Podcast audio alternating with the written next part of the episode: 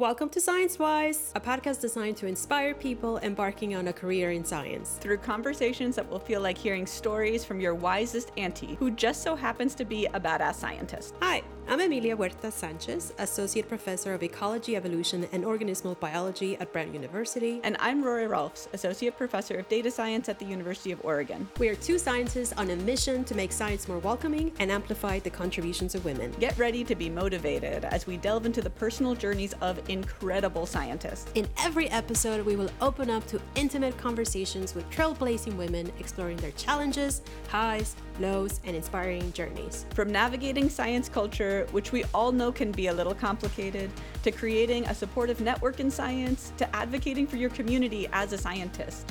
We get the issues because we've been there. That's why our episodes are packed with takeaways that will help guide you on your own career and personal journeys. Are you ready to get inspired and motivated on your science journey? Subscribe to Science Wise today on your favorite podcast platform.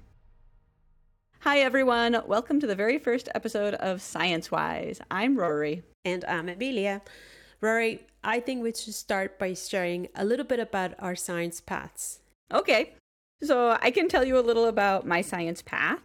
I, uh, in my undergrad, I went ahead and got two degrees in computer science and biology, which dates me uh, because back then there were no computational biology or bioinformatics degrees. Uh, and then, you know, little baby dyke that I was, I decided I wanted to move to the West Coast. So I went and joined a PhD program at the University of Washington, and I studied statistical genetics there. Uh, after that, I started a postdoc at UC Berkeley with Rasmus Nielsen, and I studied molecular evolution. And that postdoc was a very happy time. I was a full grown homosexual, and I got to meet Emilia. We were in the same lab there together. But after the postdoc was done, I went and got an assistant professor job still in the San Francisco Bay Area at San Francisco State University and in the biology department and I was really shaped by that experience. Uh, it was the first time I was in a science context where there were a lot of women around, both faculty and students. I was surrounded by incredible mentors. I feel very lucky for that start of my faculty experience. And more recently, I have moved to the University of Oregon. Now I'm an associate professor in data science, and I'm using all those experiences to try to create a badass department. What about you, Emilia? Tell me about your science path. Well, my undergraduate degrees are in math and French. So initially, I wanted to be an interpreter. And so that's why I chose French. And I was actually not a math major at the beginning, I was an econ major, but I became a math major because I wanted to go to Puerto Rico. Mm-hmm. and I'll tell you the story about that later. I can't wait then went on to do a PhD in applied math at Cornell University, where I got interested in population genetics. Then afterwards, I did a postdoc at UC Berkeley, and that's where I met Rori. Then I moved on and became an assistant professor at UC Merced, and then moved to Brown. And right now, I'm an associate professor at Brown in ecology, evolution, and organismal biology, but I'm also part of the Center for Computational Molecular Biology, which is also housed within data science. So we're both in data science now. Yeah, we've come back together. Okay, now you all know a little bit about Emilia and my paths in science so far. Emilia, let's talk about what inspired us to do this. Why are we making Science Wise? Well, in my career, there's always i feel like we're always in a new situation where i go oh my god what am i going to do now mm-hmm. and so talking to others especially women with more experience than me has been really helpful in navigating new situations and so i think selfishly what i want is to be mentored by these women and i get to do that by interviewing them and so these women have acquired so much knowledge and experience and you know I think it needs to be recorded, not just for us, but for future generations. I mean, they've done so much. They've navigated academic systems, they have managed not only to survive, but also to be successful. And I know that their trajectories probably haven't been linear. There's been some bumps and loops and new directions. And so I think we can learn a thing or two that may be applicable to our own career or lives. I'm always curious about the experience of women women in science has changed over time. And the truth is that I cannot go back 50 years ago, 60 or 100 years and ask them uh, and talk to women and ask them about their experience. Yeah. And so I think this is uh, also us providing information about what that experience is like right now or in the last, say, 20 years. And so people can go back and, and learn about it. I will just say that I love talking to women. I love the energy that gets created when you have women in a room. And I hope we can recreate something like that in this podcast. Yeah. I think it's interesting part of part of what you're saying is that like you kind of wish you had had this podcast and you wish that you had had this podcast from 100 years ago. Obviously, that's not a thing that could have existed, but you're like, what were women 100 years ago in science? What were they doing? What were they thinking? What were their stories? How, how did they how did they make any of that happen? Uh, and so you're like, but let's let's do what we can now. Back when we were postdocs together at UC Berkeley, we were reading some old papers and we noticed these acknowledgments that would say like there would be like this whole paper and then at the very end it would be like, and thank you to Mrs. J. Smith for having programmed the script, uh, ran the analyses, done the statistical work, and plotted the graphs. And we were like, what the hell? Like that's a that's a PhD thesis, and this person wasn't even an author. She was just put in the acknowledgments. And so then when we were uh, in our first assistant professor jobs, we went back and we looked at the literature and we did this quantitative analysis that showed that it was disproportionately women who were given acknowledgments instead of authorship. And I mean, Emilia, that project was so fun and it felt powerful, but it we were really missing like the stories. We were like, what were these women's experiences like? You know, what was it like to be Jay Smith and to be doing all of that work and getting acknowledgments while other people's careers were doing something different? Yeah. I, I get a lot of comments like, oh, but women were just like sec- secretaries. They were not really programmers. So I think people didn't want to believe that they were actually doing intellectual work. Totally. But we couldn't talk yeah. to them. Yeah, there's all of this kind of like disparaging remarks. They're like, oh, that's just clerical work. And you're like it doesn't sound like clerical work. But but we couldn't we couldn't prove it except for Margaret Wu who we got to speak with. She was and I mean that was incredible and like you know a story in itself. But we got to speak with this woman Margaret Wu who had been acknowledged a ton of times in population genetics but then it turns out in other fields too. She had done all of this statistical work in like economics and physics and chemistry and like whatever. Talking to her was like totally inspirational and incredible. And we we learned what she was doing, which I mean, nobody could argue was not intellectual work. She was doing the same work as grad students, just not getting a PhD for it. I mean, her story is amazing. We could go on about her. But I feel like the lessons I learned from speaking with her are things that I take with me today, too, and kind of just like highlights the importance of talking with women who have been in the field for a long time, particularly women with different experiences than me you know there's so there are so many examples of times when i wish i had known more or been had more context or had some support. Like a hotline where you're like i need to i'm having this problem. Can you yes. please help me? Yes. Oh my god. Science hotline. Yeah totally totally. You could have like a technical hotline but you're also just like navigating science hotline. I would love that. I guess we're not making a hotline, but instead we're trying to make this resource for people to uh, get different ideas about how to navigate. Emilia, is there a time when you felt like the odds were against you in your science career and you could have used some sort of science hotline? Yeah, so I took a, a class. I mean, I was taking classes and I got a C in one of my courses, and a C for a grad student class is like an F. So mm-hmm. students don't get C's. And so mm-hmm. I was called into the office um, of the director, and the director told me that I should reconsider being in grad school.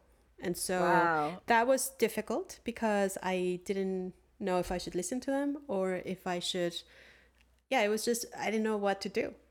Yeah, this is the thing about advice. You're like, is that good advice or bad advice? It feels like unsupportive, shitty advice, but you, but you're a first year grad student, so you didn't know.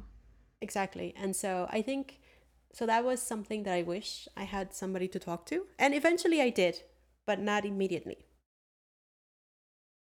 What about you, Rori? my first year of grad school. So first I, I applied I got into a program that had rotations. So you know, you work in different labs for like at that time it was like 10 weeks and then you choose one. You have three rotations and you choose. Um, also, it makes sense that I got into a program with rotations because I applied to direct admit programs, but I didn't know that you needed to email the faculty who you were excited about. So I didn't get into any of those. So, but anyway, so I was in this rotation program and uh, I did my first rotation and it was like fine, but I didn't feel excited. And it was like all men, like a big lab, all men, um, which I was used to, but I didn't love. And then I did my second rotation in a stat gen lab and I was really into it. I really enjoyed it, but the PI was leaving. and so then I did my third rotation in another stat gen lab because I was like, oh, I like this. I like statistical genetics. Like, this is cool. And uh, in that one, it the the PI didn't have a lot of time for me or he didn't he met with me like once or twice but not much and i started working with his grad student and a postdoc in another lab on a little project. And it went well. It went so well that we were going to make like a small publication about it. And the idea was that like all of us would be authors, like the PI was going to be an author and the grad student who I was working with and the postdoc from the other lab and me. We are like all going to be authors and make this like tiny publication and that felt really cool. Uh, and the PI found out and he like lost it. He got really angry at me. He oh accused me, I know, he accused me of stealing his ideas. He sent this email, I still have it, where he tells me that, like, I don't have the technical skills to do this work. Like, uh, clearly, I couldn't have done it on my own, which I never, like, I was collaborating, you know. But anyway, and he told me that he was gonna blacklist me. He said like it's a small statistical genetics community and if word gets out about like your terrible behavior then you know, you're never going to find a lab. And I was like so scared. I felt so bad. Yeah, that sounds really scary when a senior person comes and tells you you're going to be blacklisted. Yeah, totally. I was and I didn't know. I was like, oh, is this my exit of science right now? This is it. I didn't make it through a year of grad school. And also, I didn't have a lab. You're supposed to have a lab after three rotations. And clearly, I couldn't join his lab. I did manage through it in part because the person who became my PhD advisor like stood up for me and was like, you know, she didn't really do anything wrong. Um, but uh, so I'm always grateful for that. Uh, but then I, I think back, I think one of the things that got me through emotionally over the next months and started helping me to feel less bad about myself first is seeing that this pattern play out. Like this PI had this pattern with other people. It's clearly it was a bad situation and the problem was not me. Um, and I also thought about this thing that a faculty member had said, one of the very few women faculty members who was not my mentor, but I was just talking with her one time. And I just remember she like looked in my eyes and she was like, Rori, I don't collaborate with assholes anymore. and at the time I didn't really think of it. I was like, okay, that's cool, whatever. But now, but then a couple months later, I was like, oh, she meant like that guy. She was like, I don't collaborate with people like that. I still think about that, you know? But yeah, it's really, I think it's really hard when you are being targeted, right? Because then you realize, oh my God, what am I going to do? Um, who am I going to tell? Like, who's yeah. going to help me? Totally, totally. And I think it can be really lonely and scary. Yeah, yeah, totally. And I mean, clearly, what he was saying was designed to make me feel that way, right? It, to make me feel more isolated and whatever. But that's like, there's just this tiny nugget of wisdom from this woman who I had like a 15 minute interaction with. And that's something that brought me up. And so I guess that's part of why I'm excited about science wise and talking with women with decades of experience. Because I'm like, if one tiny interaction can be so useful for me, what about like, hearing bigger stories. I agree. I think I'm always surprised by how much you can learn in these random interactions sometimes. When has this happened for you, Emilia? I think for me, it was when I was an undergrad and I met the person who had been to that research summer experience. Uh huh. And she just said, Oh, I'm a math major and I just came back from Puerto Rico and, you know, um, I was doing research. And I said, What? And then I think what caught my interest though was that it was free. Uh-huh. They paid for everything and she got paid yeah. which to me sounded like she got paid to do homework. math homework. And so And you were like, I love all of it. I love the math homework. I love getting paid. Let's go. Exactly. And so, you know, that was just like a gathering of, you know, she was a senior, I was a freshman. It was eh, she was not there to mentor me uh, but we were just chatting and that really intrigued me. So that really changed my life because you know i switched into science and math. And here you are. I'm like yeah th- that's amazing. Like these tiny interactions. And she wasn't like even that much more experienced than you. She had like three or more years of experience than you did but enough to tell you something that changed your life. Exactly. Wow. But that's I mean, but I think that's what we're trying to change, right? We don't want people to be to get lucky. We want it to be like a common thing. Yeah, like you were lucky that you were in the room with her. I was lucky that this woman gave me 15 minutes of her time. But what if what if this wisdom was just usual? What if it was easy to get? I mean, and of course there's this podcast is not the only way, you know. Obviously it's like, well, hire more women scientists and retain them in the field. Uh, yeah Okay, so we are thrilled to make this Science Wise podcast. It is so much fun and we're so enjoying it. And what can you all, listeners, expect? We're going to be releasing an episode every other week for our first season that we're trying out now. Each episode, well, the usual interview episodes will be 35 to 40 minute interviews with some badass woman in science or another STEM field. And in addition, we'll have a bonus recap episode every other week where we discuss our biggest takeaways from each interview. So, I mean, that's not that different from Emilia and I talking after like a journal club or a seminar about the the lessons that we really got from it and that we want to highlight for you listeners. And how can you support us for this podcast? Well, you could share with your friends, you could text it to someone who could use the insight, you can assign an episode for your class, or write us a review and include your questions, topics that you would like to hear about, or maybe you know about a badass scientist who you would like us to interview. We are so grateful for your support and for your attention here on Science Wise.